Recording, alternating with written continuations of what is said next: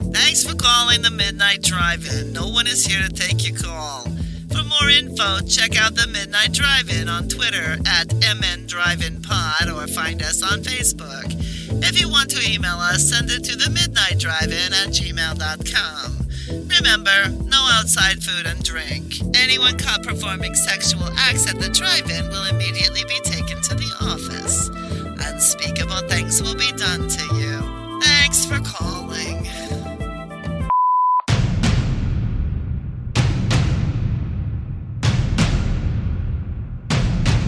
Drive away your worries and cares at this drive-in theater. That's why, to familiarize you with the movie rating symbols which will be used by this theater, we present the following guide for parents and young people. X, no one under 17 admitted. All right. So how's your new house, Doc? Your new, new slash old house. It's pretty good. Have your neighbors moved in yet? Uh, no, they listed their house for sale, so it's Oh. still for sale. I believe they've overpriced it. Oh yeah. Yeah, significantly. So Buy it, knock down the wall in the middle, and then Yeah.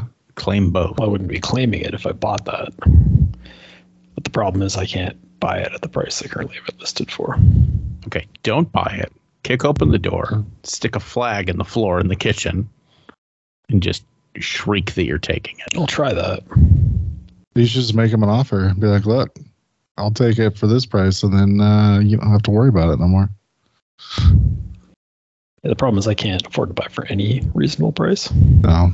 Tell Yeah. them, tell them cash only offer, and then whenever they get all horny, then start signing papers. Then you're like, oh, I changed my mind. I don't have the cash. I don't. Sorry, why am I doing this?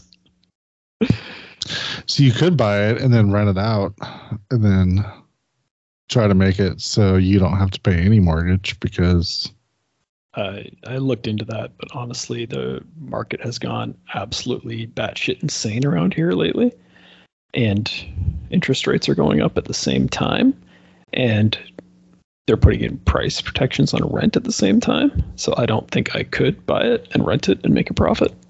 oh, It's just been it's a weird confluence of events where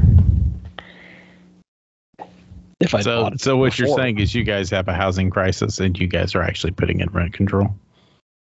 yeah, what? Doesn't, Like, that sound like doesn't- yeah, that doesn't sound like a thing that happens.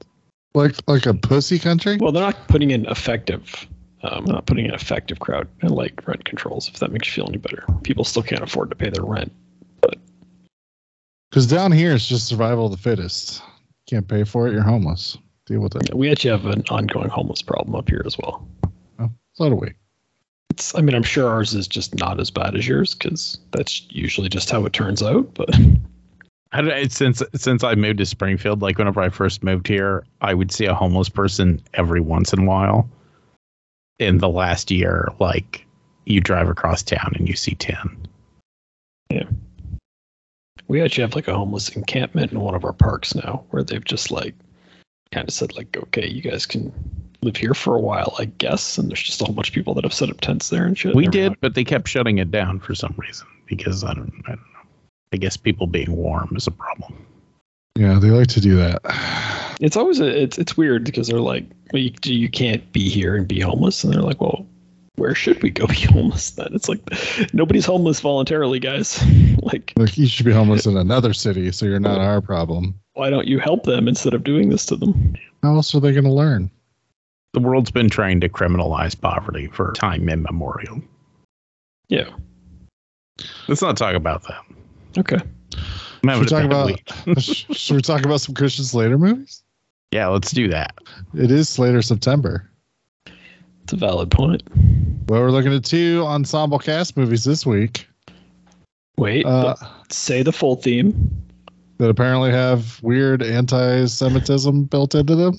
right? Okay. That's better. Okay.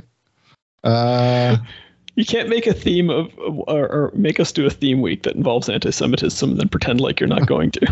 well, uh, that was not the planned theme. That was just Well. a theme that just apparently happened. Uh, Noah, why don't you tell us about mobsters? Uh, Sure. Mobsters is the fictionalized version of the story of uh, Lucky Luciano, who was a gangster around the same time that like Al Capone and those folks were. He was a rum runner. Uh, him and his friends, who we are told over and over again are Jews because of the anti Semitism theme.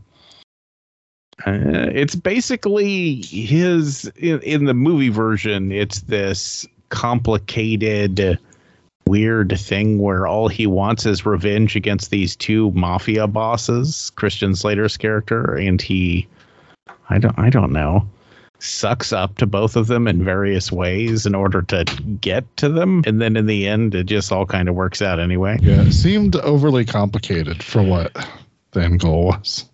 It, yeah, it seemed like a lot of what went on in the movie wasn't connected to the end of the movie. Is that what you're Yeah. suggesting? No one, no one in the film can do an Italian accent, in, including several actors who are very good actors. So why can't they do an Italian I accent? I will tell you flat out, like as somebody who's of Italian descent, it's pretty hard to offend me, but I was a little offended at times by what they were doing in this movie.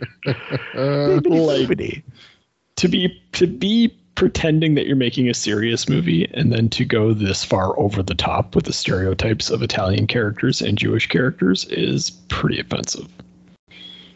Uh, I'm sure that if a Jewish person watches this, they feel the same way. I was going to And say it's also, probably an Irish person as well, actually. Just- it's also fascinating that like they seem to be alternating between this is just a movie with a bunch of people in the cast that you're going to come see this movie because these people are in it to we're trying to make a serious mobster movie to we're trying to make like an exploitation esque violent mobster movie which throws me off every time it happens because it only happens about three times in this movie where all of a sudden Yeah. it gets like hyper violent and you're like what the fuck kind of Yeah. switch is this well, what happens here is that you um, you have a year after Goodfellas comes out, you have somebody with an idea for like we can make a cool mob movie based on a true story, and then you go and you get a director whose IMDb highlights that he is best known for his work on the Red Shoe Diaries, and you end up with this. oh shit! that's that's what I mean. I I'm, I wasn't in the boardroom when the decisions were made, but that's what happened Yeah. here. Somebody was like, "What move? What scripts do we have that are, you know, we can do something Goodfellas esque?" And they came up with this idea. Somebody said, like, "Well, obviously, either had written a script or wrote a script about these this group of guys coming together to form this mafia, because." That's a good way to do it. They get hot young stars in it because like it's like the DC of the era where they're like just put all the things people like in it and then people will like it. Who cares if it's crap? Like that's Those kids love that Richard Grieco. Somebody They call do. him up. richard richard, So- richard Grieco's a hot ticket it's yeah, it's it's not a very good movie. Um It's not. it's just there it hasn't is, been like, any violence in 10 minutes put a random tit in this movie yeah, like the sex scenes are straight out of Red Shoe Diaries. That's why 13 year old me stayed up late on Friday nights. Um, so they're fine. But then there's just everything just has this feel of it like it's made for television. And you're like, it shouldn't be. Like it shouldn't feel that way. It's it, like it looks period authentic and you have big name actors. Well, Why is this coming across as a TV show? Uh, I can tell you why, because Amanda asked me if it was uh, a TV movie, and I said no. And it's because about every ten minutes, they fade out of one scene and fade into another scene. Yeah. She's like, "Why is there built-in breaks in this?" I'm like, That's "I have good. no idea." Yeah, you're right. And and the thing is, it the scenes didn't feel connected. If that makes sense, it felt like just a bunch of shit happening. Like there's a, a scene in the middle of this movie where like it's, it's the Bugsy Siegel character is like arguing with another mobster over who's better at killing people, and that never comes up again. Like this, is the fact that he kills a lot of people is largely irrelevant plot wise. Mhm. So why did we dedicate this scene in the middle of the movie to him arguing about who's better at killing people. It doesn't make any goddamn sense, but they did it. So Yeah. I think don't we only see him kill like one person? Yeah, very few. Like we see him like kill like there's a few shootouts where you can presume that he kills people.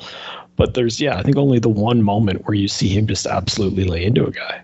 But then you get that weird moment where he gives that speech about how like you got to stab him in certain spots so the body won't float back up and shit.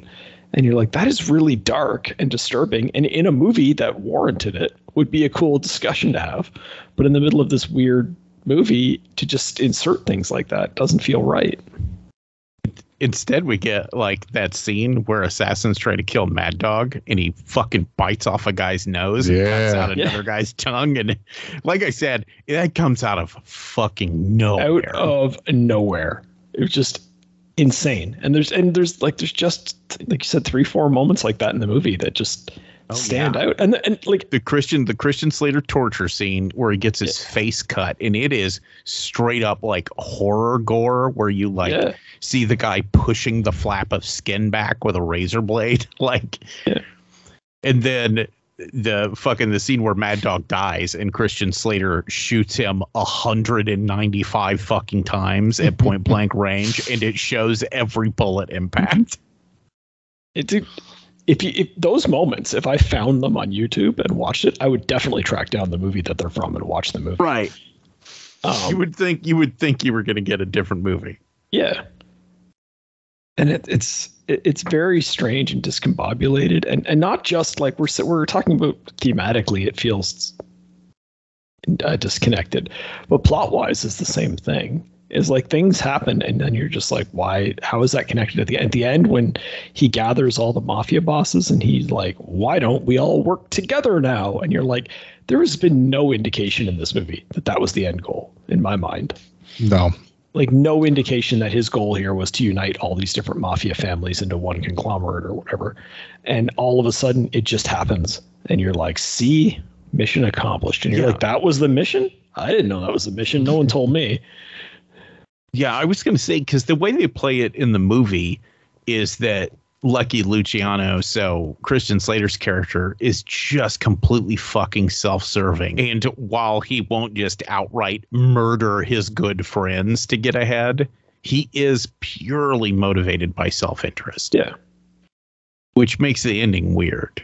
Because all of a sudden at the end, it's like, and again, had there, you could write a story. Like, I, I have no idea. I don't know the details of the true story enough to know what's real and what isn't in this, but you could write a story where he's self serving and shit. And throughout these different types of battles and inter mob wars, learns that, hey, we need to all work together.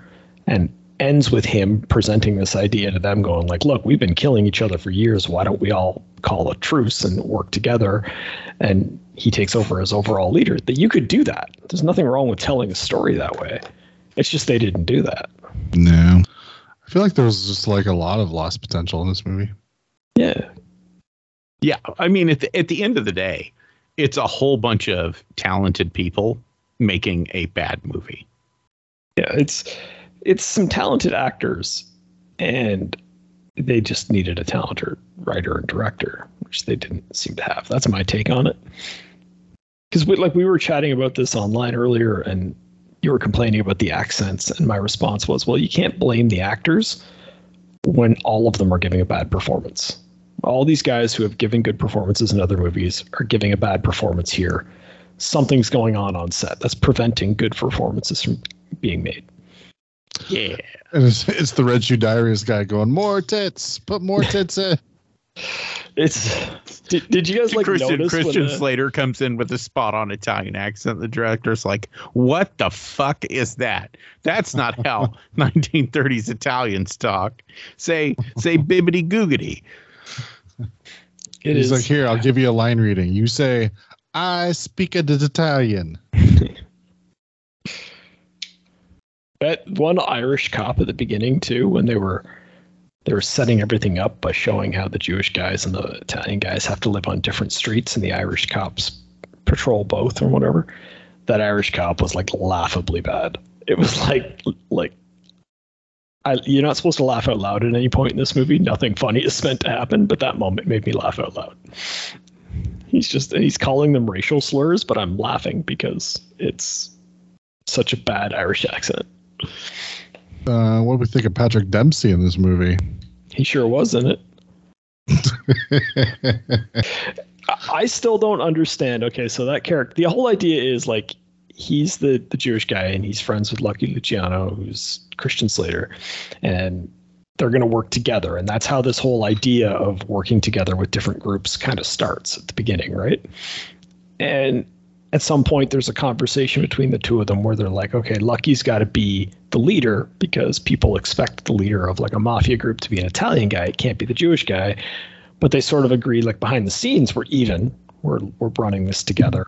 But up front it's got to be you right?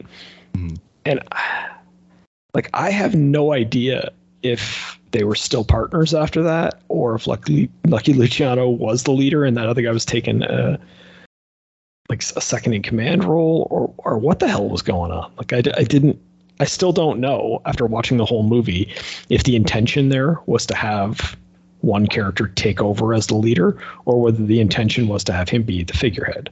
And even at the end of the movie, I don't know. Yeah. I had a point. I completely forgot what it was. Okay. Uh, it also seems weird that like their plan at the end for Patrick Dempsey's character is remember we said you look like an accountant once? We're gonna make you look like an accountant. You know, just you're gonna walk into the guy's office who you've seen like a million times. Yeah. Well, we're just gonna put a mustache on you and you'll be fine. And it's it's literally it's the only thing from earlier in the movie that actually seems to pay off in a in, in a rational way, but it's so dumb because the whole idea is that these guys got audited by the IRS once, but they're so good at covering up their crimes and stuff that the IRS found nothing. Despite being there for 18 hours, as if 18 hours is a long audit of a big business. But um, whatever. So okay, so that happens. So then they're like, well, these guys are so confident that if you show up and pretend to be an IRS guy, they'll just let you right in because they don't care if the IRS comes. That's the setup. And then you send a guy that they've met before, like uh, with a fake mustache on, like, hey, uh, I'm uh, Patrick Dempsey's brother who works for the IRS. Can I please come in here? and they're just like, yeah, whatever. It's it's bad. I have no idea if any element of that again it might be there might be some truth to it and it's just told in a poor way or I'm not sure what's going on but it, it was not good. It's not a compliment to the film that that happened. No, it was terrible. I just remember turning and being like, "What? That's their Yeah. plan?" I mean, I'm surprised they weren't suspicious that these guys clearly aren't Italian. They're about as Italian as fucking uh, Brad Pitt was in Inglourious Basterds. Me, Honestly, yeah. hey, uh, guys, me, Italiano. It's- It really yeah. yeah. It's a me, Christian Slater.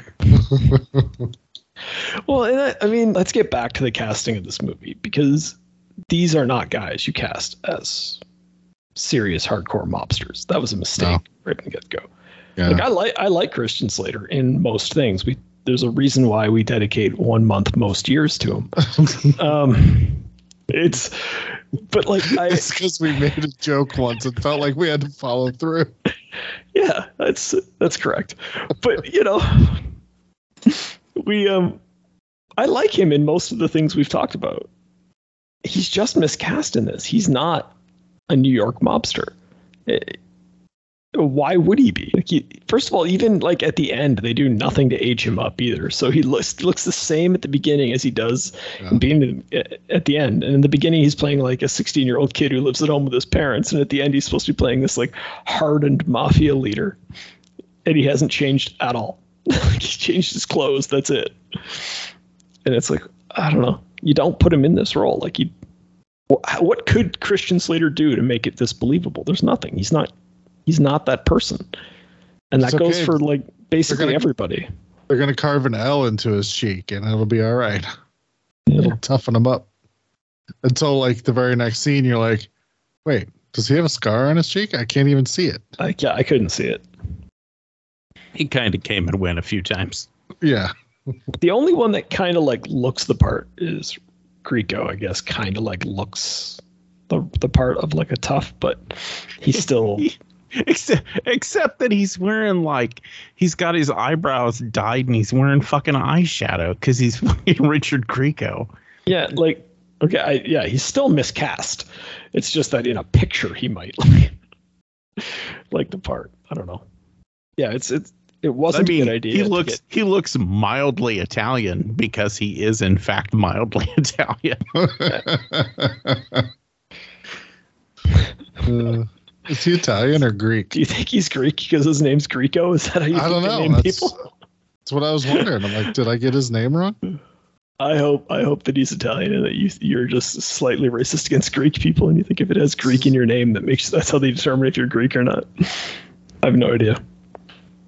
Just Google it. What nationality is It's Richard Rico? It's first of all, You're, if, you are now on a list of some kind. if if Google has an answer to that, it's problematic. And if that answer is American, it's even funnier. Well, I got the I got the question wrong. First of all, Okay. uh, I, I should have said what ethnicity is Richard Grieco. Okay. Yes, that's but correct. Google Google had my back and they had it ready. So they did they correct it the question for you? Like, did Uh, you yeah. mean this? Come on. yep, they just had it ready. And he was born in New York, but he is of Italian and Irish descent. Okay. So fair enough. So his name is my just call lie. of vaguely Italian was exactly correct. yeah, people be like, Noah, that's a little racist. And Richard Grieco would be like, no, actually, that's that's that's, That's bullseye right. is what that is. well, he's like, well, well, shit. How did you know my parents are both O'Reillys? Uh, Fuck. I don't know. So you know, you guys want to know a funny story about this movie? When I was a kid, and when I was a kid and it came out, I wanted to see it. Right, like 1991, I'm like the right age to want to go see mobster movies in the theater. Whatever I was, like 12, and I remember asking my dad if I could go see it, and he's like, "Nah, you wouldn't like it. It's like too much dialogue." And I like I shrugged it off, like, cause I think I think it was like you had to have a parent with you to go see it at that point. So I'm like, I guess I can't see the movie. And I just completely forgot about the movie until now and finally watched it. And just as I was starting to watch it, I realized, oh, that's a stupid reason to not take a kid to a movie. But I didn't think there was too much dialogue. He clearly just saw a trailer and refused to go see this movie and made up an excuse. And that's what was running through my head as this movie started was like, how bad must the trailer have been for my dad to just refuse to take me? My dad took me to see Navy SEALs for God's sakes around the same Ooh, time. I'll tell Navy you- SEALs. I'll tell you what, and that's mildly disappointing because that age is probably about the age where you could have really enjoyed this movie because it's got just enough boobs and violence to be like, Yeah. yeah. I'm, I'm, and you wouldn't. I don't know. I'm wondering. I was very pretentious at a young age, but I'm wondering if maybe I wouldn't have noticed just how made for TV the overall feel of this movie is. You're Uh, furiously writing a letter to the director. Your use of fade, sir, but but are was the lowest quality. ultimately was your dad correct? Was there too much talking in it? There wasn't too much talking. There was not good enough talking. That's that would be my take on it. Right. It was, um, yeah, like if the dialogue had been better, I wouldn't have minded all the talking. I, I We got to kill this guy. it just yeah it if they'd been saying interesting things and if i'd felt like the dialogue in one scene was leading naturally into the dialogue of the next scene i think i would have been okay with it. Because you can do a mob movie we've talked about like these sudden bursts of violence. You can do a mob movie like that and be very effective. Many mob movies do that right? It's a lot of behind the scenes negotiating. It's a lot of like guys trying to be intimidating. And then when the time comes you got to go out there and fuck somebody up to prove your point right? That's kind of a tradition in mob movies. But in this one it just felt like completely like items from separate movies. It was weird Well, and so Christian Slater has an issue that I think I've I've come to grips with. Christian Slater only actually plays two characters he he plays charming good Christian Slater and charming bad Christian Slater. Yeah. and that's and that's it. And in and in movies where that's an acceptable role, you're you convince yourself that he's great because you're like, yeah, he no, he put in such a great performance. But what you're really just saying is, yeah, Christian Slater's real good at being Christian Slater. Oh yeah, yeah. Christian and you put Slater him in a movie is- like this, and you're like, what the fuck, Christian Slater doing in 1930s New York? It's like, wait a minute. Oh, this movie would have been better if he started breaking the fourth wall like in Kuffs. What if he started like faking a bunch of people's suicides? He already had the trench coat on, like in Heathers. So Oh yeah, see. it's all uh, it's all interconnected when you think about it. The Slater verse. I was gonna say, uh, it's gonna be very uh, uh, uh, present in the next movie. all of all of this time, Christian Slater's entire career has actually been like an out an art house rendition of him doing a unofficial sequel to uh, Quantum Leap, and it's just Christian Slater leaping from one movie to a next, hoping that the next leap will be Look. the leap home. Christian Slater came into the uh, the common the, into pop culture at a time when many many people were getting famous for just doing the same thing in every movie. I mean, his career mirrors Arnold Schwarzenegger's in many ways, who has still never acted a day in his life. you know what I mean? the only thing he ever acted as was governor. Um, it's and and that's fine. Like it's there are movies where that's perfectly acceptable, and there, it's sometimes makes it better. Sometimes watching, you know, a movie with a, a Christian Slater in it is better because you don't have to get to know that character. You can go into it feeling like you already know him a bit and you know what to expect from him and stuff like that. So that's great, but this is not that kind of movie. This is a historical drama about real life people. You have to get actors in there who are capable of playing those real life people. And they just chose not to do that. But if Yeah. So here's the thing.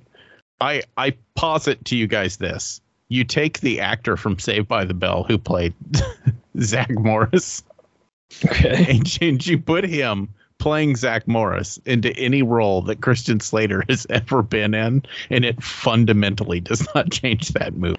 Oh, I think it does. I think they're different kinds of charming and different kinds of evil. I think so. I think they're Yeah. snarky camera spiking weasels essentially. There's an element of truth to what you're saying. No one's denying it. But I think the the snark is a different snark. Hmm. Interview with the vampire. We start yeah, getting to yeah, the I va- don't, yeah, I don't think it does anything. we start getting to like the where he's the guy's confessing to be a vampire. They just be like, time out, and then stop and have a little conversation with the camera about what's going on. and then the vampire bites him anyway. Yeah. He's like, your magic doesn't work on me, Yeah, pathetic, Preppy. pathetic mortal. All right. let's All right, should let's we? not get into these hypotheticals. Should we? Do we have anything else to say about mobsters? I don't I don't think it's worth a watch, quite frankly. Uh, That'd not be my response is I don't I don't see why anyone would want to sit down and watch that. Unless I you're don't like a I don't know. Maybe it's worth. It might be worth a watch just for those three moments of unexpected hardcore violence. yeah. Find a supercut on uh, YouTube's. Yeah, I was gonna say maybe maybe it would be better just to watch it on YouTube. Although I think it loses its effect if you haven't been watching 30 minutes of boring ass fake Italian accents, and then all of a sudden a dude bites a guy's fucking nose off. Do you guys remember the part where they like set up a fucking like a sting operation where they were gonna like trick one of the other mobs into attacking one of their trucks so that they could ambush them and kill a bunch of guys and like show how tough they were. Mhm. And then like the Rico character kills one of the guys and everybody flips out on him. He killed one of the guys, but you just had like a 30 minute shootout where you were firing Tommy guns blindly at the other side and having no idea who you were going to hit. So any, that guy could have been killed at any point during that shootout, but they just lose it on the Greco character for killing him afterwards. And you're like, why? Like, what are you thinking? What are you thinking killing the guys we were just shooting at after we shot at them a whole bunch? It, yeah, I don't know. That made sense.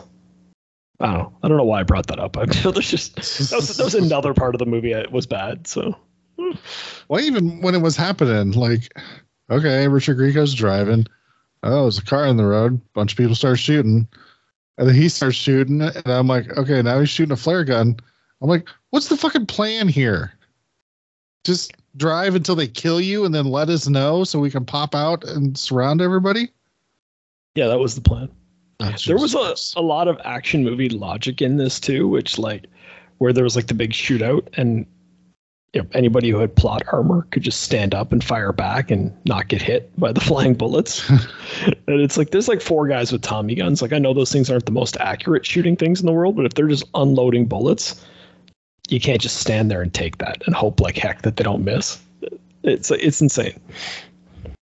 Like Christian Slater has a moment too where there's like they get attacked like in a car, and he just gets out with like a handgun and he's just like taking on guys with these big machine guns, and it's like there's like again there's like a whole bunch of them just firing machine guns like. Like every, everybody on that street would have been hit by a bullet, including about Christian Slater. after Mad Dog kills his girlfriend, he goes to murder him and he has the complete drop on him. And apparently he's a pretty good shot because he shoots the phone out of the guy's hand Yeah, and then does a cool line like, I just wanted to make sure I have your attention. And then proceeds to miss the guy 500 times. right. Man is like, why didn't he just shoot him instead of shooting the phone? Right. I would have shot him in the dick. Nobody's going to run away after they've been shot in the dick. Oh, just want to bring up RoboCop again. Christian Slater's not even in it. yeah. Let's stop this podcast so we can Hey. just go watch RoboCop. Although Christian Slater does get his balls destroyed in the next movie. Speaking of which, Doug, why don't you tell us about very bad things? Uh, all right, uh, here we go. Um, this movie's a bit insane, so bear with me. But uh, so Jon Favreau is going to marry uh, Cameron Diaz. So he takes his friends Christian Slater, Daniel Stern, and Daniel Stern's little brother Jeremy Piven, as well as another actor whose name I don't know, but I definitely recognize him. And they go to Vegas. And this is like a precursor to like The Hangover, where they're all just partying way too hard throughout a montage. And then they end up back in their room with a It's hooker. the somehow it's the exact middle point between The Bachelor and The Hangover. That's fair. Um, anyways, so Jeremy Piven accidentally kills the hooker because he's having sex with her in the bathroom and he drives her head into the little hook thing on the door where you hang your towel and proceeds to finish into the body. But that's not, I don't know if that counts as plot description or not. It's just something I I felt like You know Yeah. what? I don't know Uh, you know what? that I said that. I've seen this movie before, and I said that out loud when that happened. I was like, "Oh yeah, he finishes." Ugh. it's anyways. So immediately, this is where we find out that Christian Slater is creepy evil Christian Slater in this movie, because he immediately doesn't want to call the police. He just wants to ditch the body. Um, so they all kind of vote and decide they're just going to bury this hooker in the desert instead of calling the police and reporting it as an accident, which I, I just don't see why it wouldn't have been treated as anything but an accident. Well, they Um, do make they do make a good point of they're all high on cocaine, and there's a whole bunch of cocaine now all over the place because dude broke the table that was covered in cocaine, so it's in the carpet and shit. Yeah. Still, I don't know. It was the 90s. I think they could have got away with it. It's the 90s and they're white guys and they're in Vegas. I think they're fine on the cocaine if they just Oh. like anyways. So You just say, yeah, the stripper pulled out cocaine. I don't, I didn't understand what was going on. yeah, I'd never seen cocaine before, so I didn't know what I was doing in the moment. No. I would not like to take a blood test, officer. So anyways, um hotel security shows up because of all the noise. So Christian Slater kills that guy with a corkscrew. Um now Almost they're got away with it. now they're burying Once- two guys in Once the again, in a horrible way too, like because the the girl dying is like ooh shocking, and then Jeremy Piven finishing, you're like ooh too much, and then this one, Christian Slater stabs the guy with a corkscrew, and you're like ooh killed him, but then they slam the door shut, and you hear him like crying and screaming for And two and a pounding half on the minutes door. while he dies, and you're like, okay, goes- no, too much again. it goes on for a long time. Um. So, anyways, they buried the bodies in the desert. After chopping them up and putting them in suitcases. Yes, they have to do that. Um, they go home. What happens next? They're all basically freaking out about this whole thing. Meanwhile, Cameron Diaz is in the background freaking out about her upcoming wedding. Just for some reason, she's just a bridezilla in the background of the whole movie. Everything's Um, pretty good. Daniel Stern starts cracking like Yeah. immediately. Like Yeah. as the, as they're burying the bodies, he's already cracked. Yeah. So, like, day of the wedding, he's freaking right out. So, him and his Jeremy Piven get into a screaming match. Uh, so, Piven decides he's going to smash his minivan, which seems like an overreaction just because they called each other names. But uh, Stern decides to also stand in front of the uh, Piven's flying car to s- protect his minivan, also an overreaction to the situation.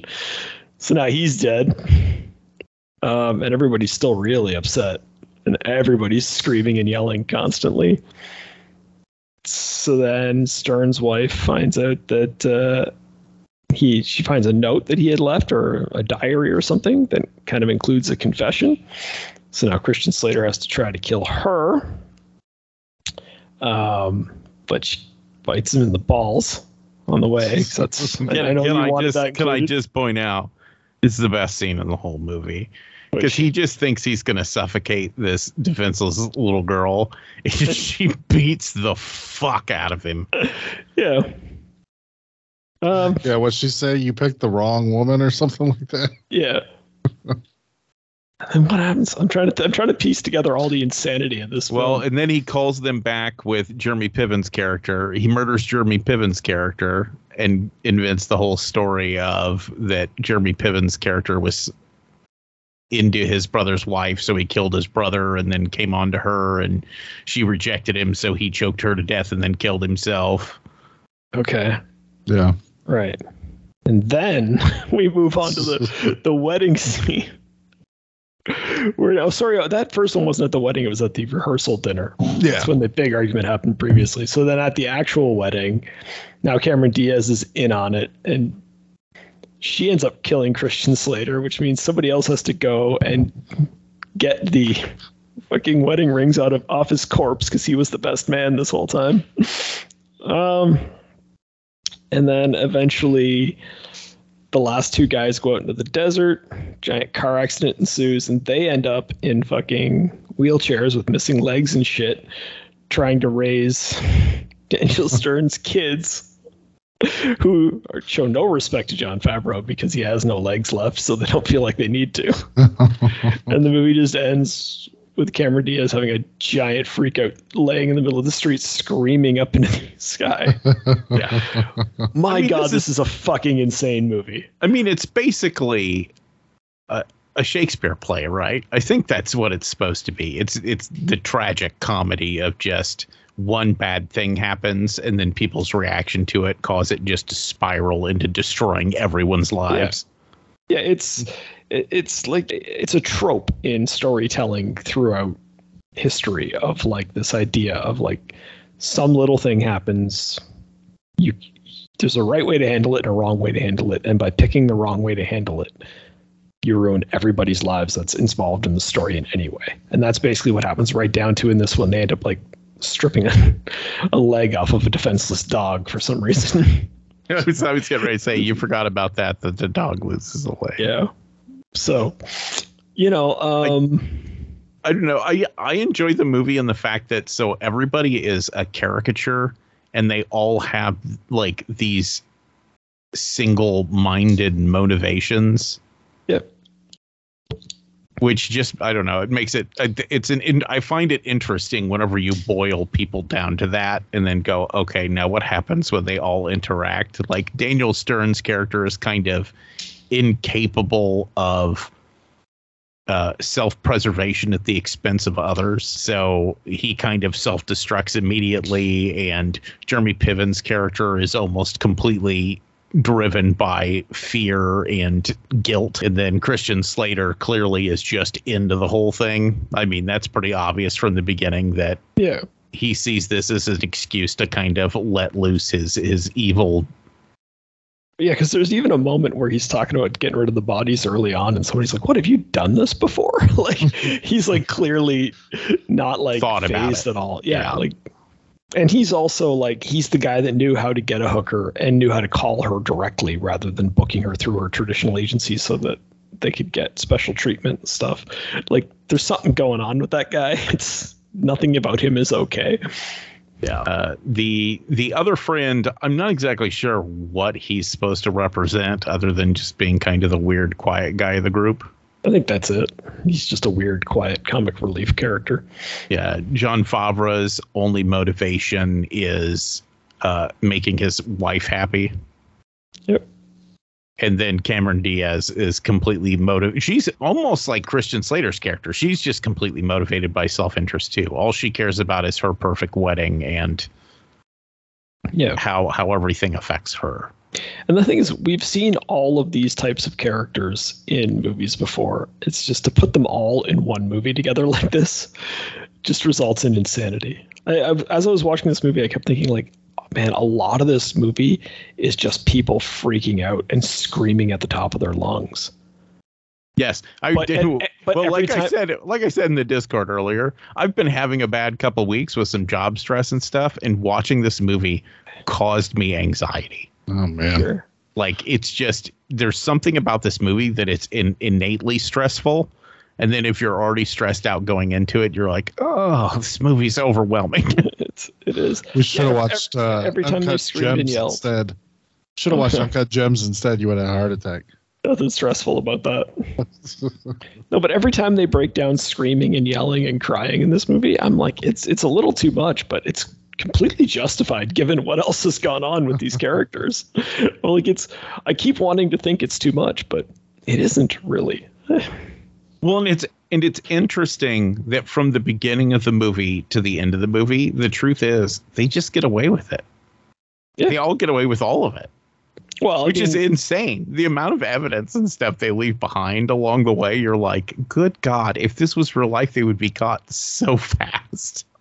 But they um they, the idea is that they don't get away with it. That everybody who does something wrong for their own reasons ends up paying a price for it, right? Right, right, right, right. I, that, but you're talking about like karmic justice. I mean, like Yeah. the police are never on to them, not once, not ever.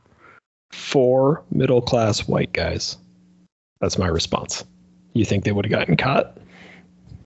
I think four dudes walked into a grocery store and bought shovels, suitcases, and an outrageous amount of cleaning materials.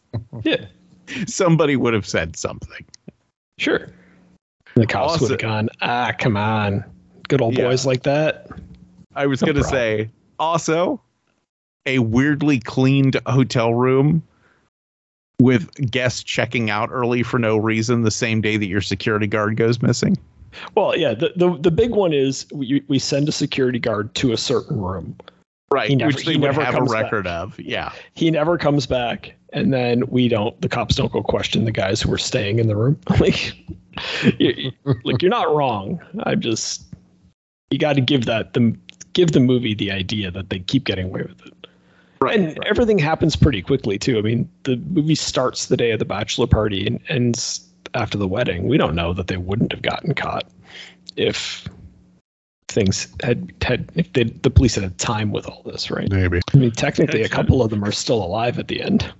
I mean, I also love I love the completely unnecessary scene of so after uh, Christian Slater murders the wife, Yeah, there's the scene with Cameron Diaz and Jon Favreau meeting up with the lawyer at the will reading, in which he's telling him that apparently just recently they had changed their will so that they got everything. They got the house, the kids, the money, everything. And they were like, okay, well, that sounds good. And he goes, yeah. And he had a $500,000 life insurance policy. And they're like, oh, okay. So we have $500,000 to raise the kids. That's good. And he's like, well, no, he missed one payment that lapsed. You don't get that. and they go, okay, but we get the house. Yeah, and he has an incidental life insurance policy that's 100k, and they're like, okay, so we're back to 500k. And he goes, well, no, the house is depreciated. We have to pay off all their credit cards. They have to do this, this, this, and this. So you get fourteen thousand dollars. Which then Christian Slater feels like he's entitled to some of it. yeah, yeah. Christian Slater demands to be paid for all of the murders he's committed that everyone told him not to do. Yeah, that's how Cameron Diaz ends up killing him. Oh, fucking insanity. I, I I have to say it's insane, but I really enjoyed it.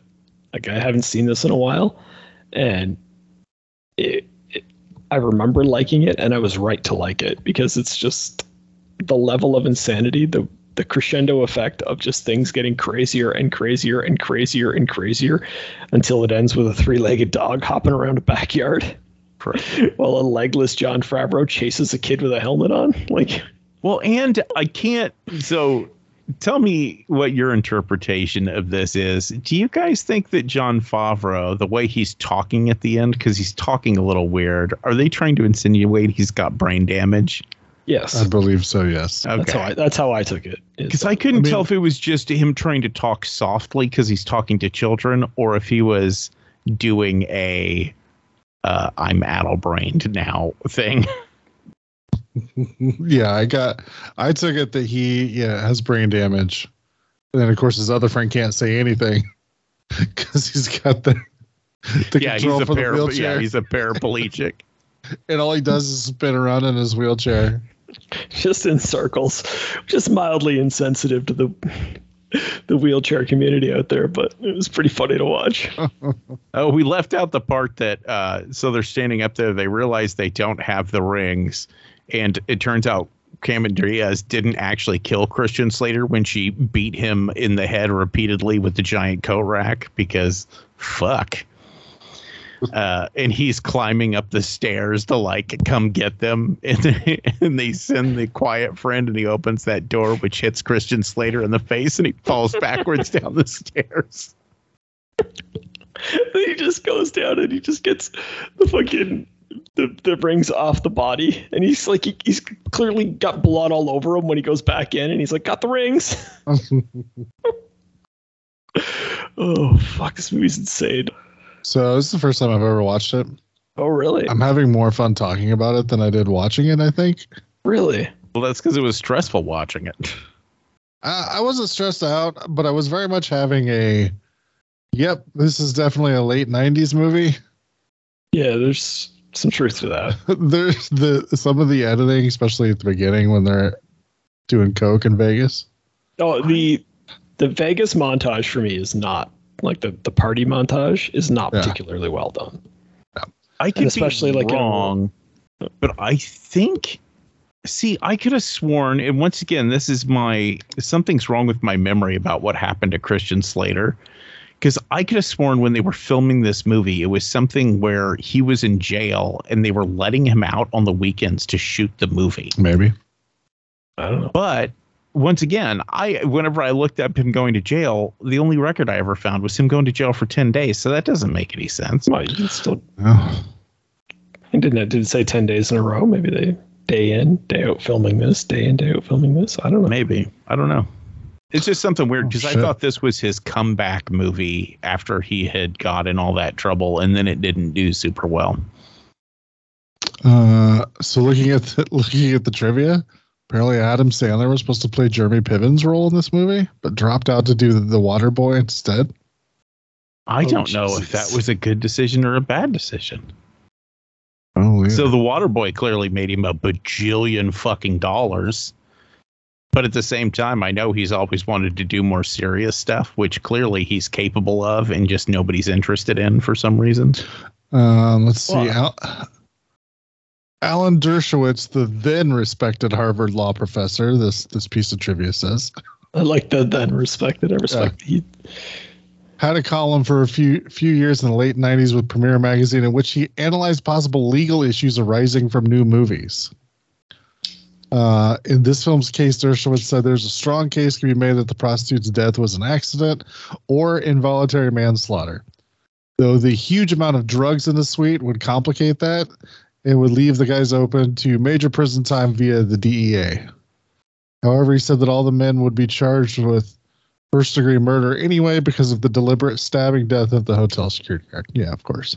Yeah, it, yeah. The, the hooker is the only like one where you're like it, it's a pure accident, and so now all, your biggest concern is being caught with cocaine, which is personal use cocaine. I don't know that Vegas cops crack down on people who have cocaine for personal use in their hotel rooms. I can't remember in the 90s if they had started yet or not, but Vegas is actually getting pretty hardcore about that and has been for a while. Like they come down hard whenever they catch people doing stuff because they're trying to clean up that reputation of people coming there to do whatever the fuck they want. Oh. I was in Vegas in 2009, and there was not a shortage of drug use in that town at that point. I can say that. Oh, I'm not. I'm not saying that they've done any headway in getting rid of the drugs. I'm saying that whenever they have a reason to charge you, they tend to charge you as hard as they can. All right. Uh, and apparently the the line where they asked Christian Slater, "Have you done this before?" is the same thing that was asked of him in Heathers when he's trying to cover up an accidental suicide that he manipulated. Nice. Uh, nothing about Christian Slater being in jail and having to work on weekends. Yeah, like I said, I I think something's just wrong with my memory. I've got a wire crossed somewhere, and something about Christian Slater's past is completely inaccurate in my head. Are you and like I'm- getting And I have to be confusing him with another actor. probably Robert Downey Jr.? They were always in headlines together back in the day. Now, see, but it, but it wasn't Robert Downey Jr. because Robert Downey Jr. I know his whole thing, and his comeback movie was Iron Man of all fucking things. Yeah, talk about a fucking turnaround story. Right. Zero zero fucking sixty off, Right? off the off the map for twenty years and then coming back to being the fucking the biggest thing since fucking sliced bread all of a sudden. Yeah. Just fucking keep seeing news reports of him in that orange jumpsuit. Like, ah, fucking Downey got arrested again. And all of a sudden, like one of the highest paid actors in Hollywood, who everybody loves to death. Well, I don't think most of the. I'm trying. I, I don't want to speak out of turn, but I, I think like he mostly got arrested for like drug use and shit. I don't think much of it oh, was Oh, yeah, like yeah. anything that he never hurt anybody else, right? No, no, no. But I think people started to write him off. I think Yeah. they just figured he Oh, was yeah. gonna he's gonna be one of those people we're gonna see, you know, Downey dies of drug overdose at age 35 or something. Yeah. So it's just kind of crazy that it's like going from, well, he's gonna die soon, so we probably don't need to worry about him to yeah, one of the one of the highest paid actors, well respected, built an entire franchise off of his one movie. I, w- I will say this too about this movie. It reminds me that it's criminal that Daniel Stern's career isn't bigger than what it's always been. He's always Oh. great. Oh He's my, great he is. everything. He's always fucking fantastic. Why the fuck Yeah. isn't he like Tom Hanks level famous? Well, Uh, I don't know. Maybe he chooses to only work every so often. I I, ha- I have a hard time believing that that's accurate. Why? What do you know about Daniel Stern that I don't know? He killed a hooker in Vegas. Oh yeah, Killer is his little brother. Okay, well then he covered up for his little brother. I kept waiting for the joke about how like Jeremy Piven's character is just a little brother and was only there because like mom made made us bring him kind of thing. and they never went there. I'm like, because it really is one of those ones where you're like, okay, so if he's Daniel Stern's little brother, all those other guys are clearly more friends with Daniel Stern.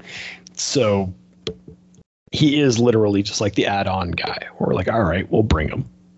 And it's uh, like like if Zach Galifianakis there had killed somebody in The Hangover, you know what I mean? You're like, but you weren't even supposed to be here, really.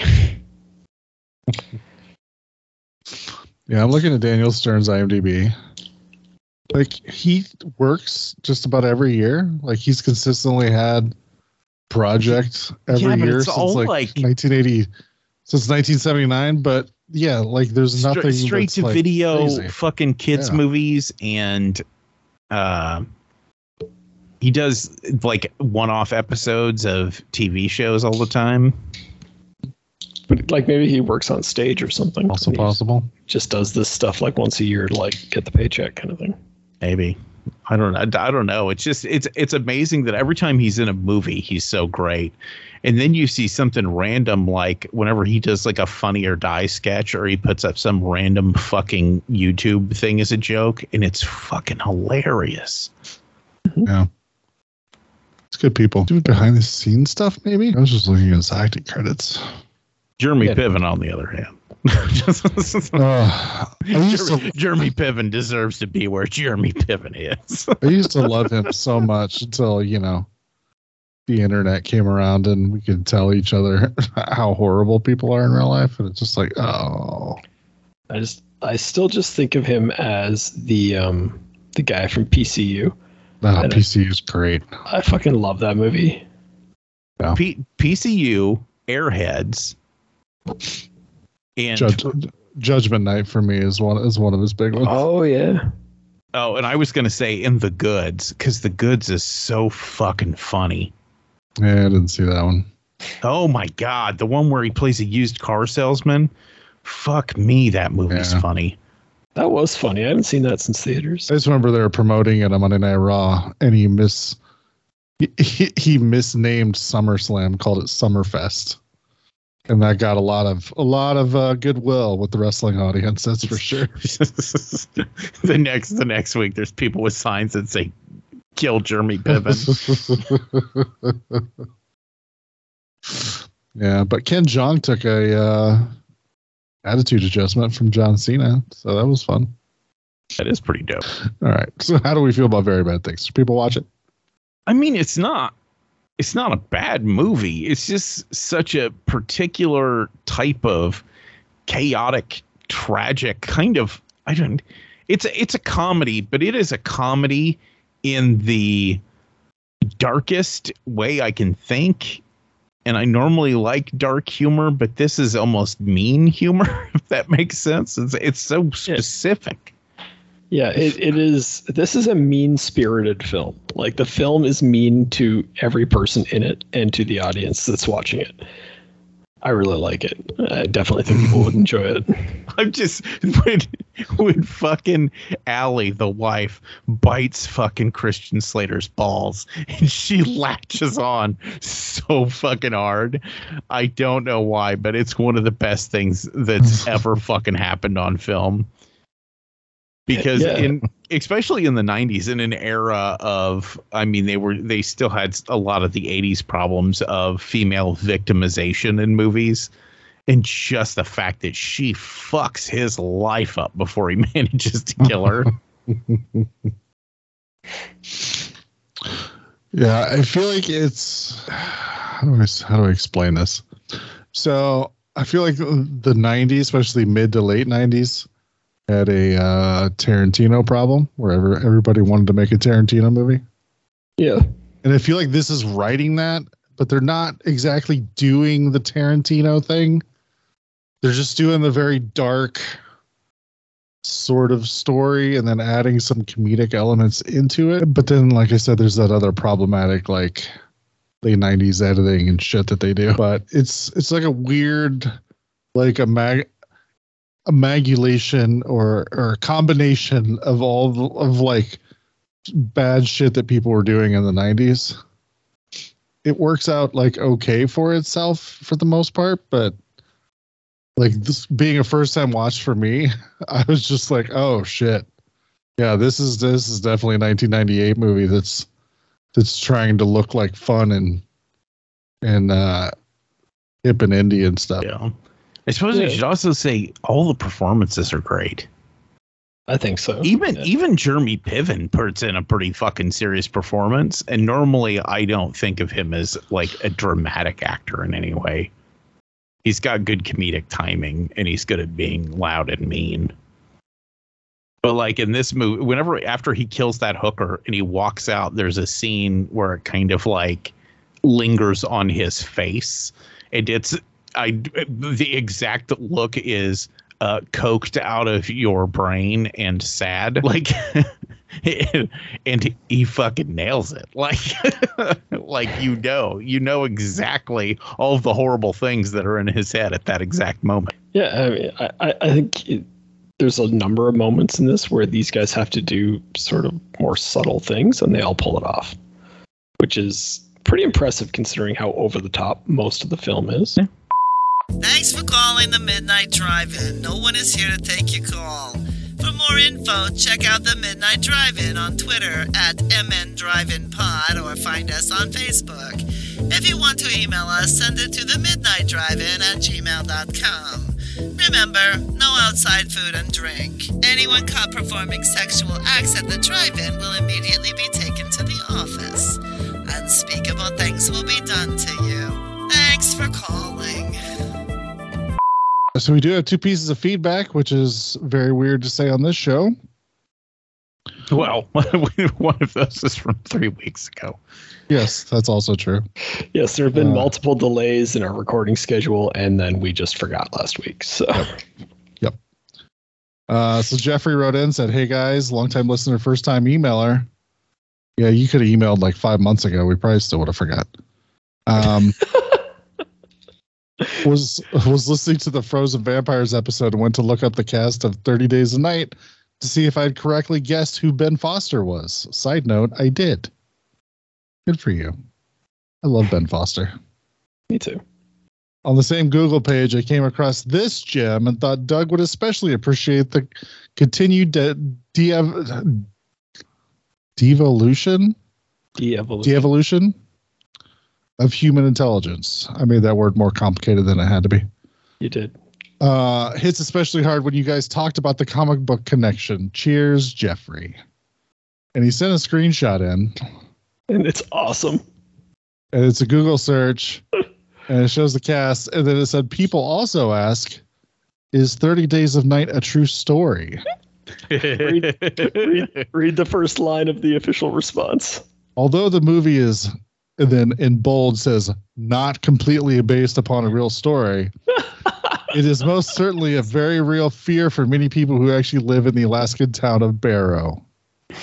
Oh, In the small town, most certainly the idea of vampires taking advantage of the. po- Yeah, yeah, that's.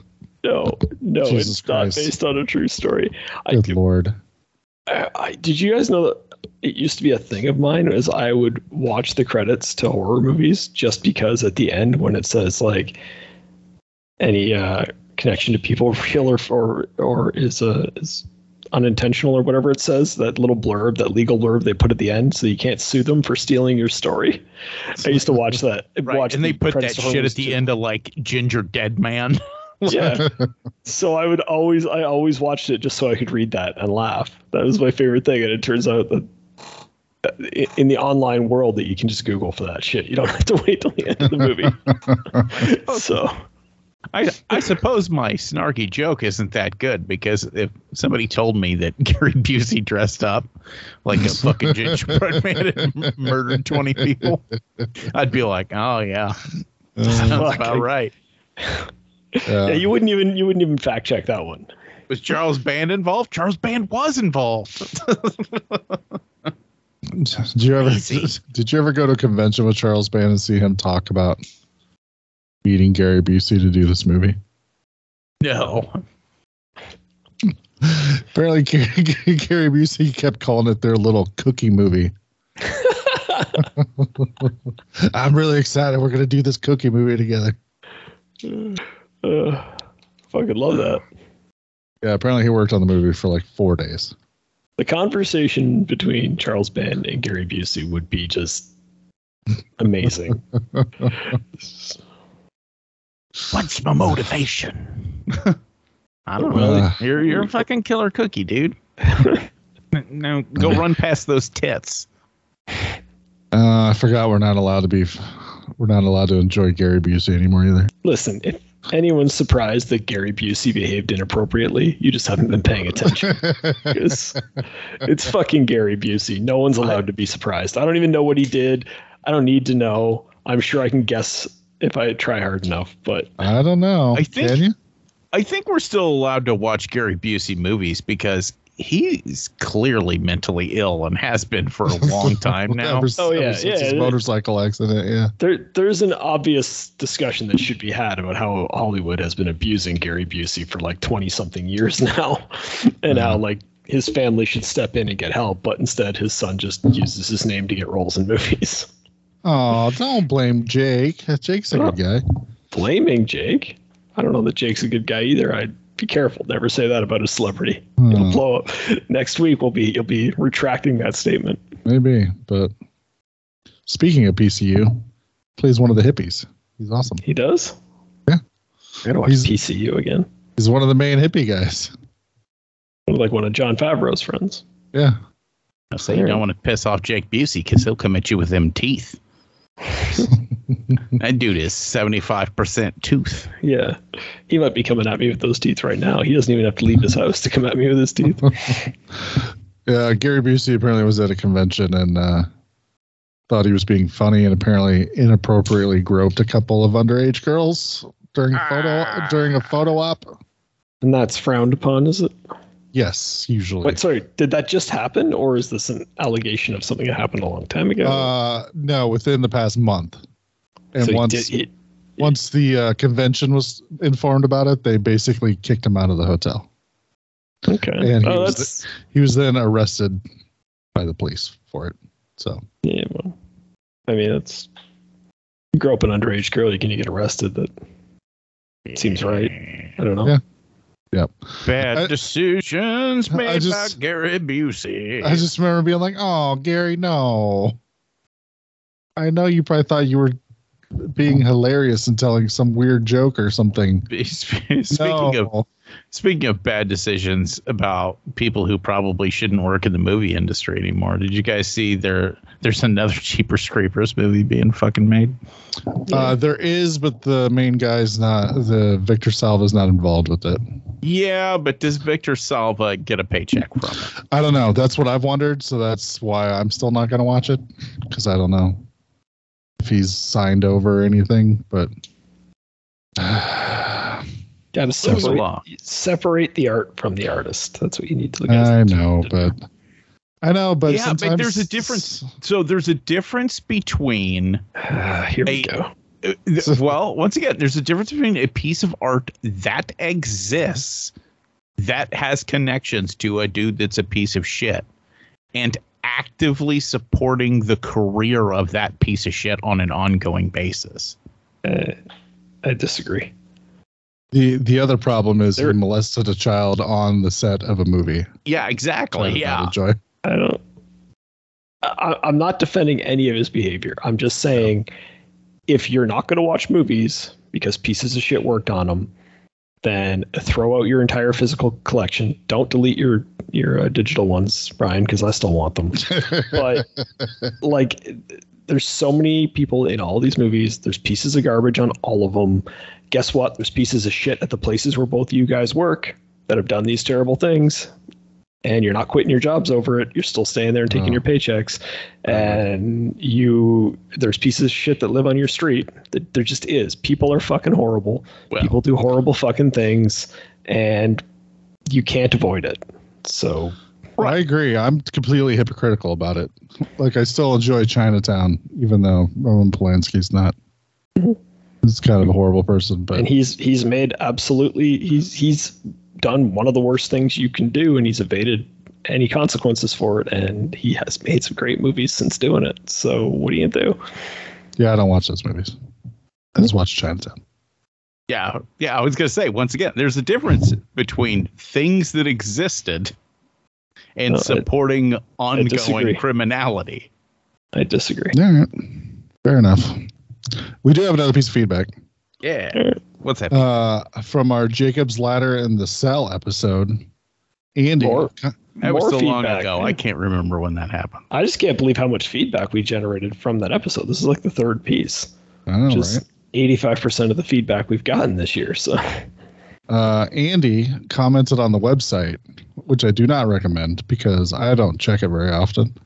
Um, luckily, the website decided to email me that I had a new comment. Fancy. Uh, he says, It's been a while since I commented, and I'm weeks behind on your podcast. but I do have other things that use up some of my time. Kinda- Unacceptable. Seem kind of needlessly snarky. Uh, just what I'm just kidding, Andy. I don't really care. Just wanted to say that I agree with Noah's interpretation of Jacob's ladder. As amazing as this might seem, Charlie doesn't usually side with you on anything, Noah. Nobody does. I just, I, why, why do I feel so abused all the time? I feel like I bring nothing but enthusiasm, love, and then soul-crushing pessimism to this podcast. Cat, stop it.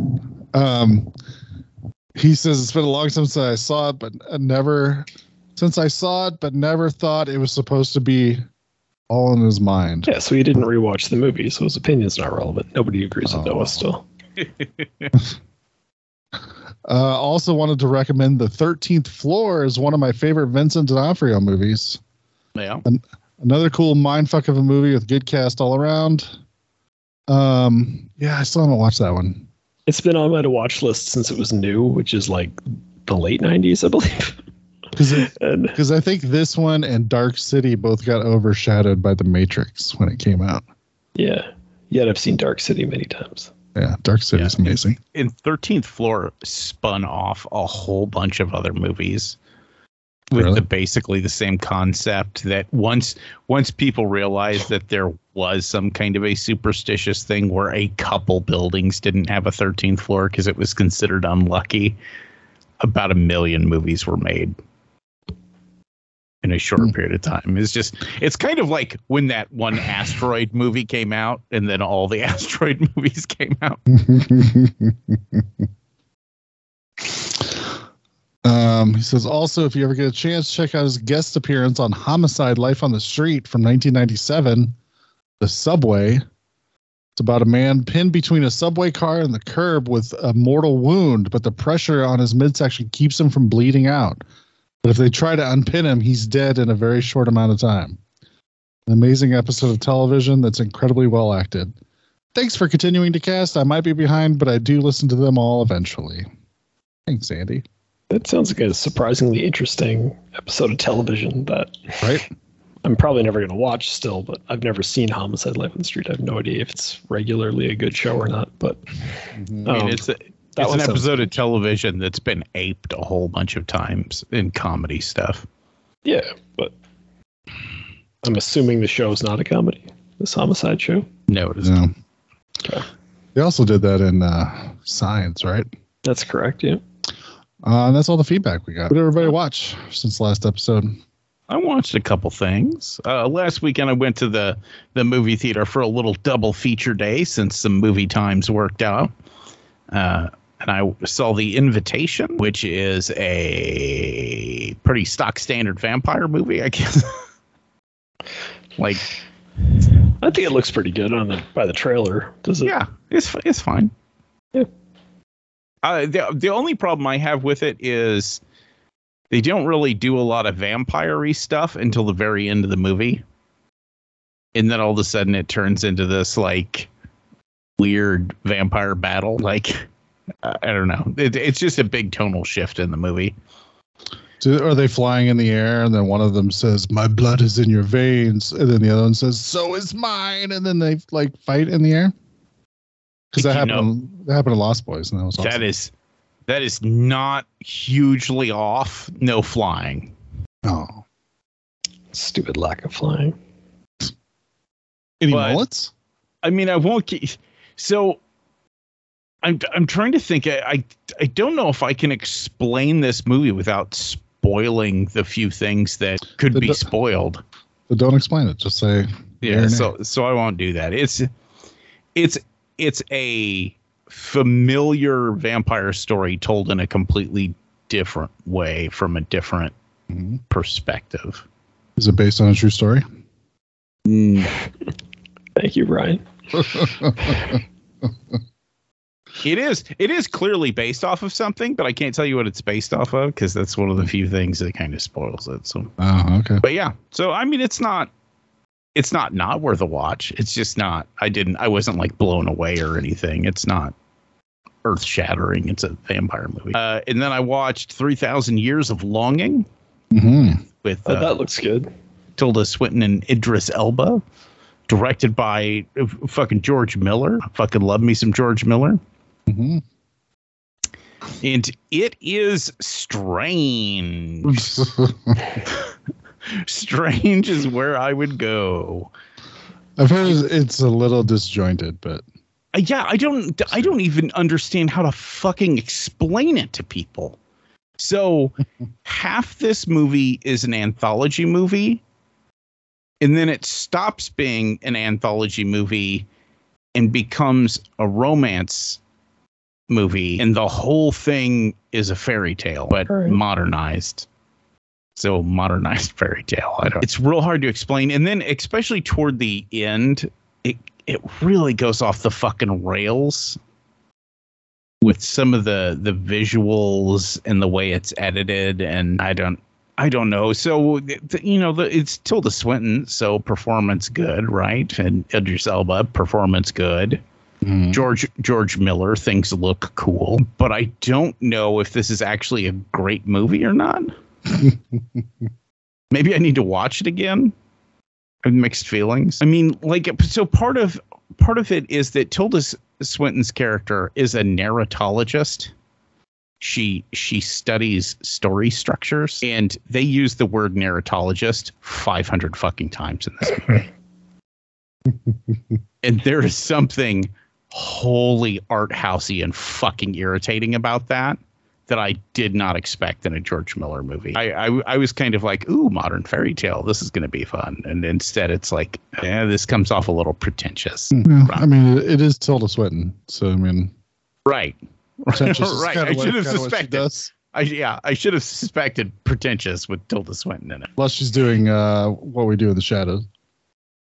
Yeah. Well, and there's also so the movie starts by suggesting that perhaps she's either going crazy or or there's something wrong with her or maybe she's got something special with her that's allowing her to attune to some supernaturally things.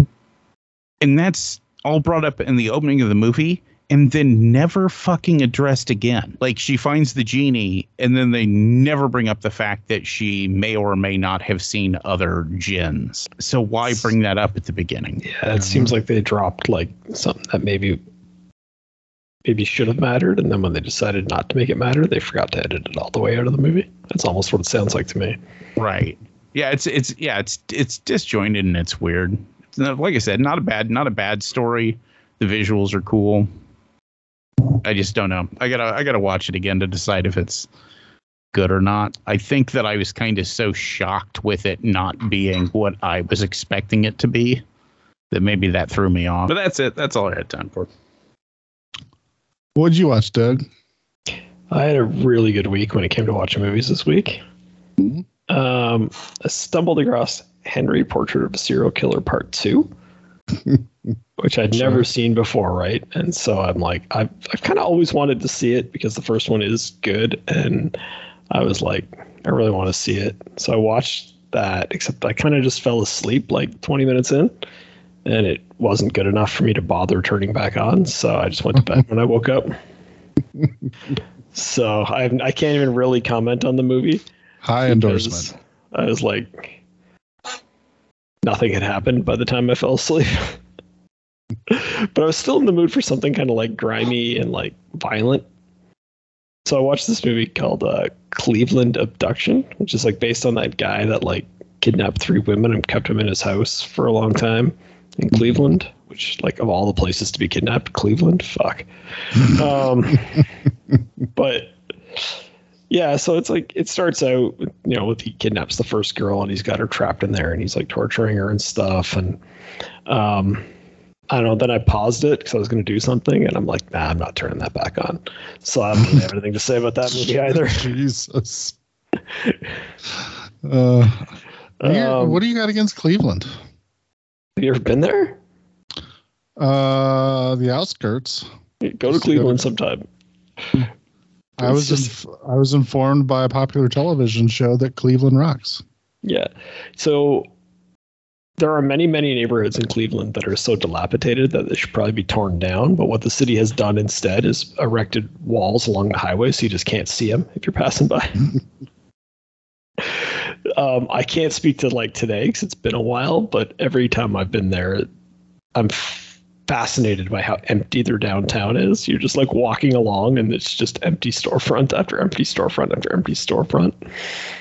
There's like, they have their big like stadium area downtown where like because that way they figure people that can generate business and it's still dead around there it's just a really depressing place and the rock and roll hall of fame sucks don't waste your time going there Well, I was informed by by a movie that their sports team sucks. Yeah. They haven't won a pennant in a long time. yeah. Yeah i mean it's just it's just it's just a depressing depressing place because of how terrible it is and how terrible everybody's lives there are. And like they keep they're like yeah but home of the rock and roll hall of fame and then you go to it and you're like this is a below average museum.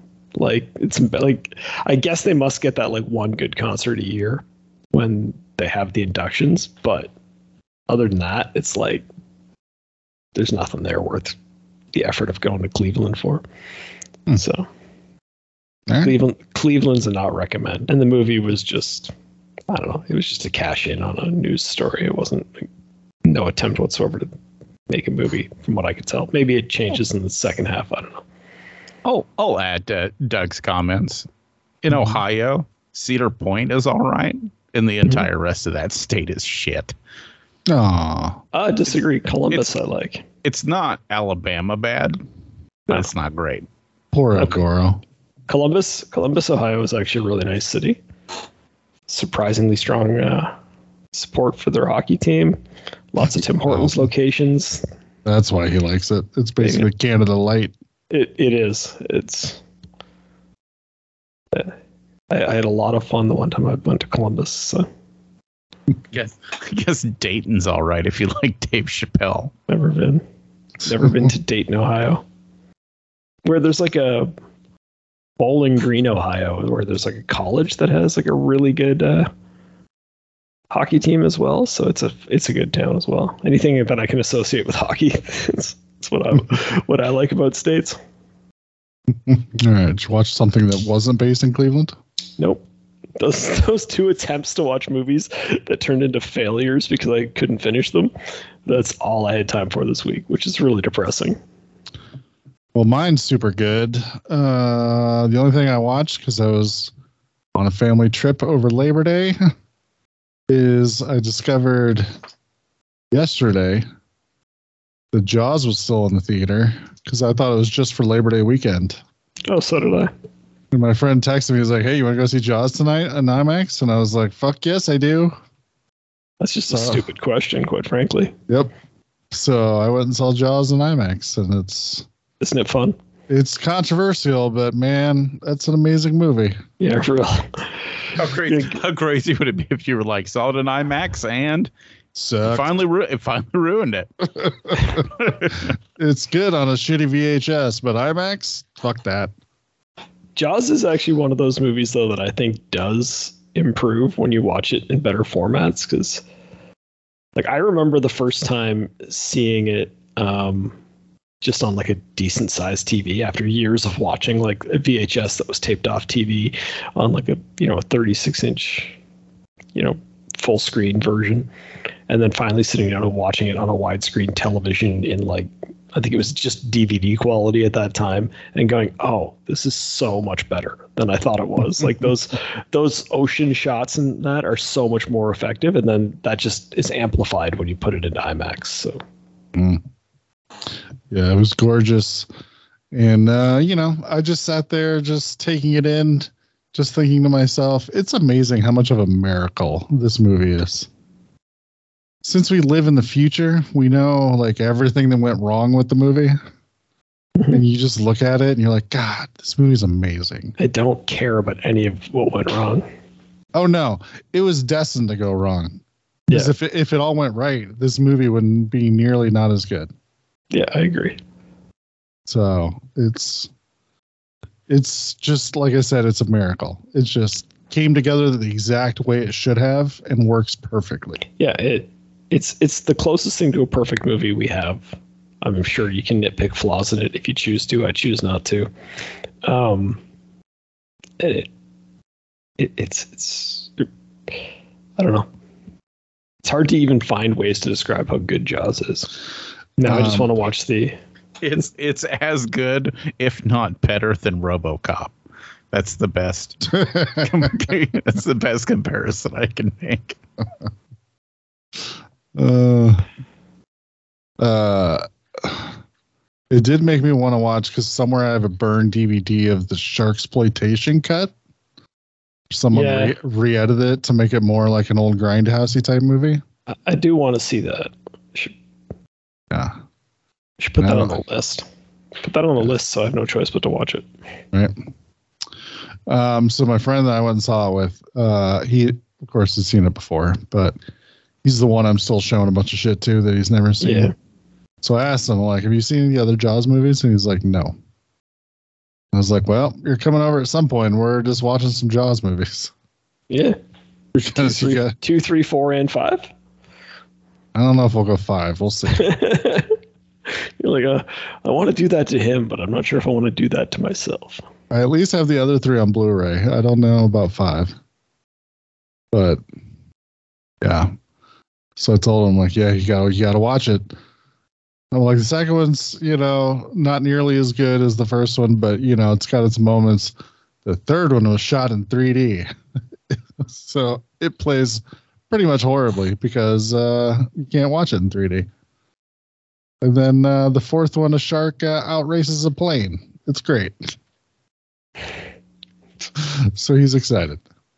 Yeah, that fourth one is a bit rough. I actually, I actually really like three. I think, like, yes, the effects are drastically hurt by the fact that it's intended to be 3D and it's not. But Mhm. I think the actual movie is fun. Yeah, I love the setting. So, Yep. I love setting in like a SeaWorld esque sort of park. I think that's perfect. Yeah, the whole thing with people being trapped underwater and stuff. I just, I think it's all fun.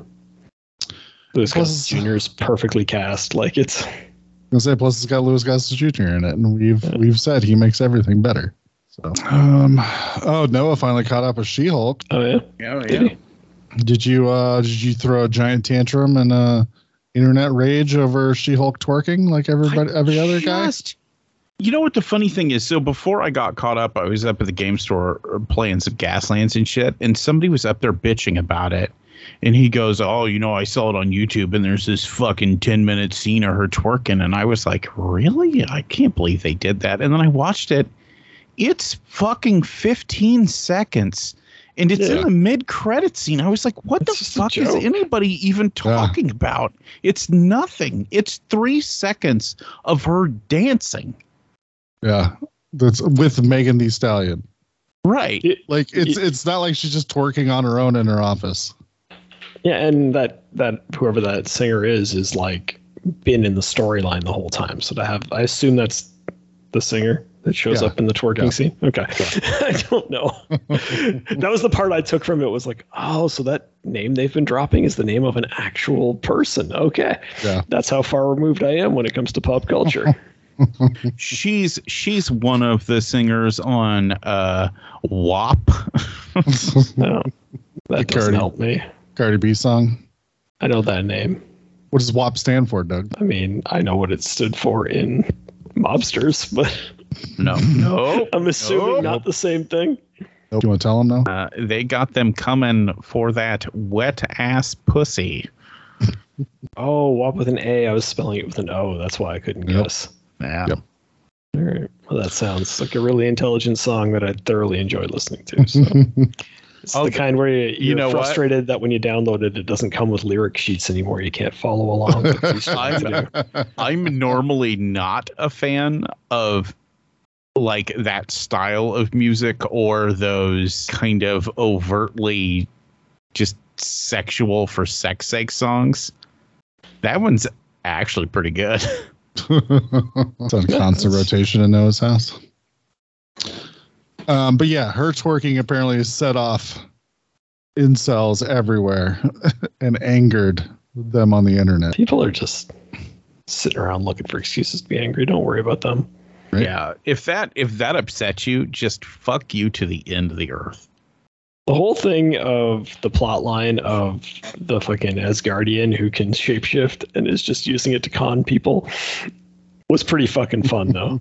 like I I really enjoyed when she pretended to be the judge and just was like, in second thought, I'd like to dismiss the case. And then they look over like, where is she? I, I, I, I, I really enjoyed that plot line. I really enjoyed the interactions between that like sleazy guy and all the women lawyers who were just like, fuck, we got to represent this piece of junk. Yeah. like it was all fun. And basically, their defense was, yes, Your Honor, he is so gross and so self-absorbed. He did think he was actually dating Megan Thee Stallion. The uh, the Wong and Abomination stuff was pretty Oh. funny too. I like Wong's that. great.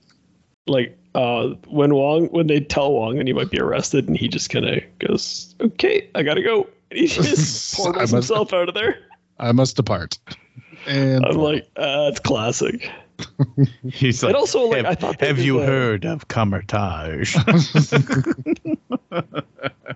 I liked the um, the explanation for Abomination being in Shang Chi too, though. I thought that made sense. It's simple. It's not overcomplicated. It's just, meh. Had to prove myself. Had to fight somebody. Why not him?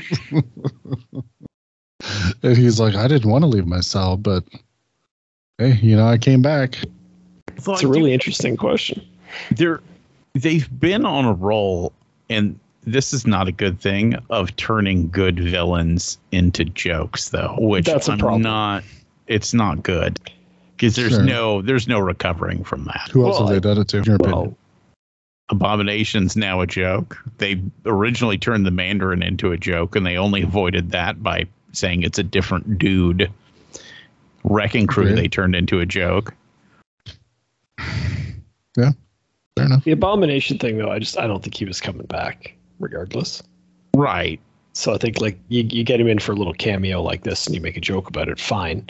But otherwise, he's not coming back either way, so it doesn't hurt anything.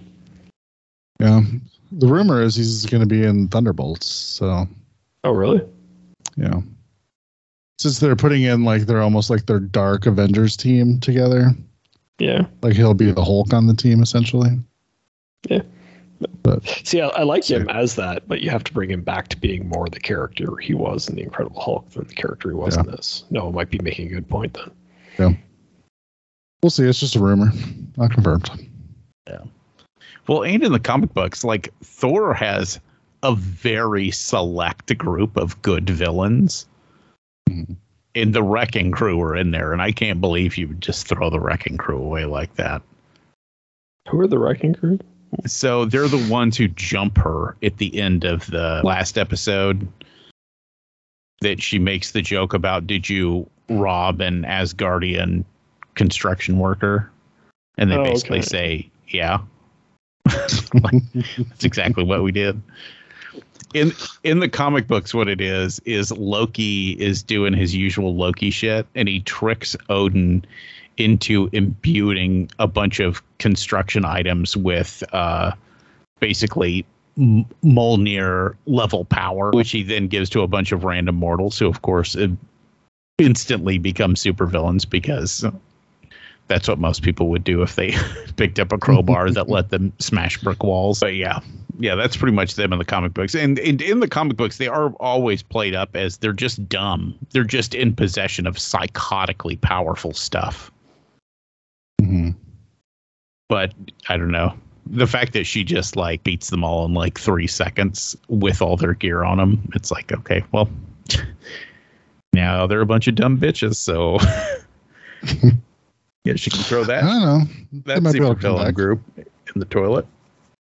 Might be able to come back. We'll see. Well, I'm assuming they're going to be recurring bad guys, but Hmm. damage, like I said, damage is done once you once you turn a bad guy into a joke like that. I just don't see how you Yeah. ever make them not a joke. You could give them a backstory where they had just gotten those weapons now, and then this motivates them to go become better bad guys because Or they could pull a Doctor Light with them. For those that don't know, uh, Doctor Light was kind of a jokey villain in Justice League. And then they had a storyline where they revealed that the reason he's such a jokey villain is because they mind wiped him multiple times because he like raped one of the superheroes or something, superheroes' wives. Probably don't need to go that dark with it. Probably not need to go that dark, but I mean, they turned him from like this goofy cartoony character into like, holy shit, like one of the dark, darkest like villains that the Justice League had for a while. Like they went like Purple Man level with him.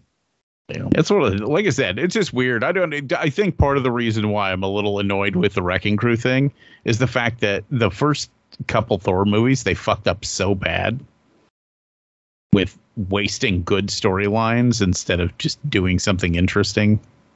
They were so dry and boring. Like Wrecking Crew probably should have been the first movie. Beta Ray Bill probably should have been the second movie. Loki probably should have been the third movie. So on and so forth. I think sometimes you forget that not everyone wants to see a Beta Ray Bill movie. They weren't ready when they were making the first couple Thor movies for that.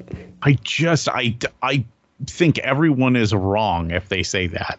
Okay. Because the reason why Beta Ray Bill is good is not because the character Beta Ray Bill is great. It's because that story is actually it's a really really good, easily understandable story. But they have to sell that story to a mainstream audience. I mean, is that a hard sell? Yes. A guy Pe- looks a guy looks be dumb. monstrous. You assume he's monstrous. We know that only the worthy can pick up the hammer. He picks up the hammer. like I, I Yeah. feel like I I feel like a toddler understands that. But you're assuming that the average moviegoer is as smart as a toddler. You know, I, I suppose that's true. Like so many people write off movies as dumb without seeing them. And I mean now they could get away with it. It's not like post Guardians of the Galaxy, we've now are at a point where you can just be like, Yeah, this thing talks and they're like, All right, I'll give that a go. But the world wasn't ready for it back then. Maybe I don't know. See, I feel like you could have it would have had more impact back then before the normies started getting into the comic book stuff because I think that a a Joe Bob off the street doesn't know who the fuck Beta Ray Bill is. I agree. But I think now I think people do. Do you think so? No, I don't know. I don't know. You have more faith in mainstream audiences than I do. I still say they missed their best uh, Stan Lee cameo ever. Uh, Age of Ultron, they're having the uh, contest to try to lift up the hammer, and then like the perfect Stan Lee cameo would be in a in credit scene where he's like dusting the furniture, just picks the hammer up, dusts underneath of it, and puts it back with like no no problem whatsoever, and then moves on with his day. yeah, that would be pretty funny. Seems very specific though. I don't care. It's what they should have done. Right. Now he's gone. It can never happen unless I still say replace Stan Lee with Deadpool now, but have Deadpool dress up in his costume like Stan Lee with the glasses and a mustache over top of his costume.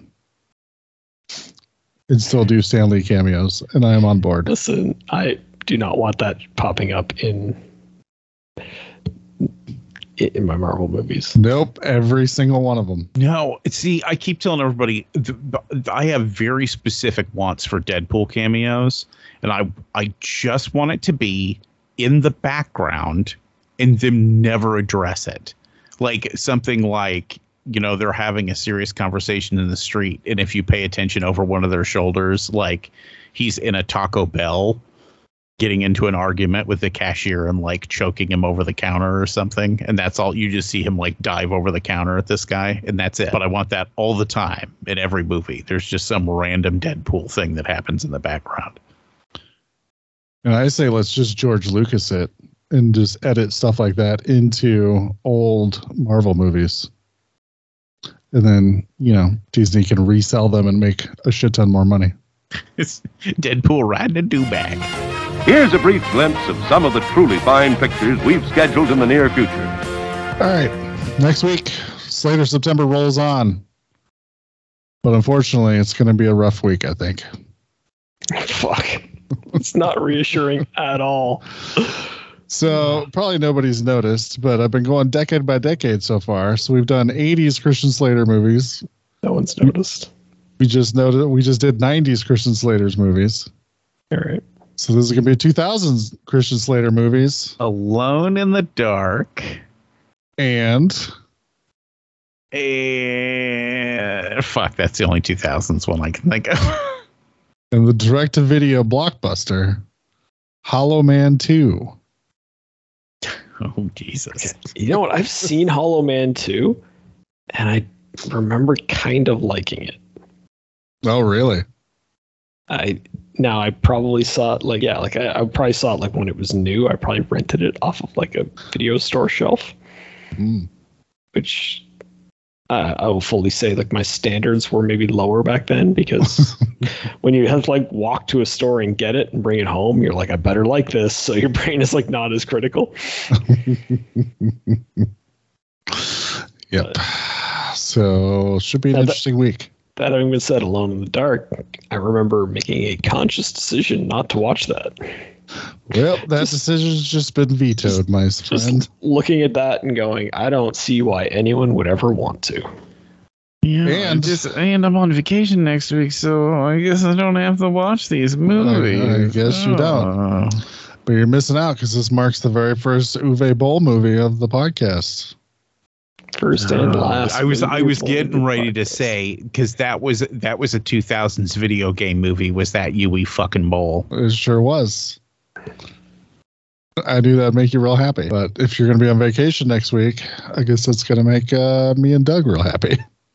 No, it's not going to make me happy at all.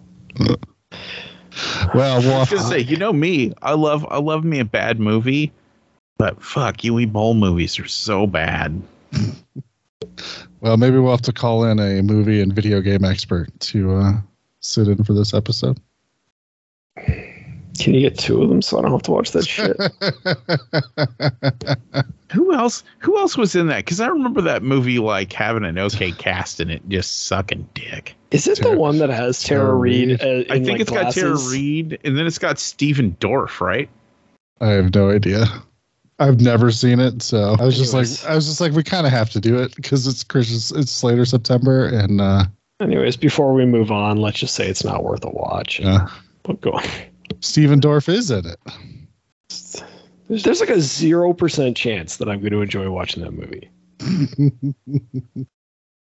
you say that, we'll find What's out. its? I'm looking it up. What's its rating? Current IMDb rating two point four. That seem that seems high. Does seem high. Seems like What's what's threaten me- to box some people until they give them better reviews. what is Metascore out of? I have no idea. Because it's got a Uh, Metascore Damn it, Brian. nine. Don't wa- blame me. Blame. and I want to Slater say that's out of a hundred. This might mark the end of Slater September. If this is the depths that we're sinking to, this might mean that next year there's no Slater September. Just because it's not reasonable. Hold on. The New York Times review of this movie. So inept on every level, you wonder why the distributor didn't release it straight to video. Or better, toss it directly into the garbage. Uh, if there's one thing we know about me, I'm very forgiving of inept filmmaking, so it shouldn't be a fucking- problem. That is, I think that might be the most brutal, brutal review I've ever read in my entire life. the good news is both of these are streaming on Tubi, at least here in the states. So Oh, what if I can't find it? no, What if it's not on Tubi here and then I can't find it and then I just got to show up next week and go, sorry, did my best. I'll just download a copy and put it in the drive, or do it as soon as we get off this recording. That is illegal and in unprofessional use. oh my god, the reviews for this movie are so good. The Washington Post. This is a movie that is definitely for people who one love the video game, two think Slater and Dorff are imminently watchable no matter what bad movie they're in, and True. three are wearing industrial strength earplugs. The Hollywood Reporter. It's one of those rare instances of a movie being so bad that it's still bad. See, Doug, this movie, this podcast opens you to so many movies you haven't seen before. Fuck you, Brian. Director Uwe Boll has made a cottage industry out of this kind of junk. Maybe it's time for him to stop. and, and he did. So sorry, Doug. You better be. Even Boll seems to lose interest in making this movie halfway through. If you want, Doug, you can do something else while you're watching it. It's fine. Like mushrooms or something like that. sure, if that helps. the Charlotte Observer. Slater narrates this movie as if reading a restaurant menu, and Reid seems to have learned each long sentence in small segments so that she wouldn't be overtaxed. Join us next week for week three of Slater September. Please remember to replace the speaker on the post when you leave the theater.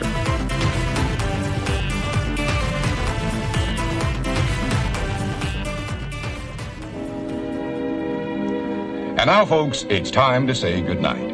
We sincerely appreciate your patronage and hope we've succeeded in bringing you an enjoyable evening of entertainment. Please drive home carefully and come back again soon. Good night.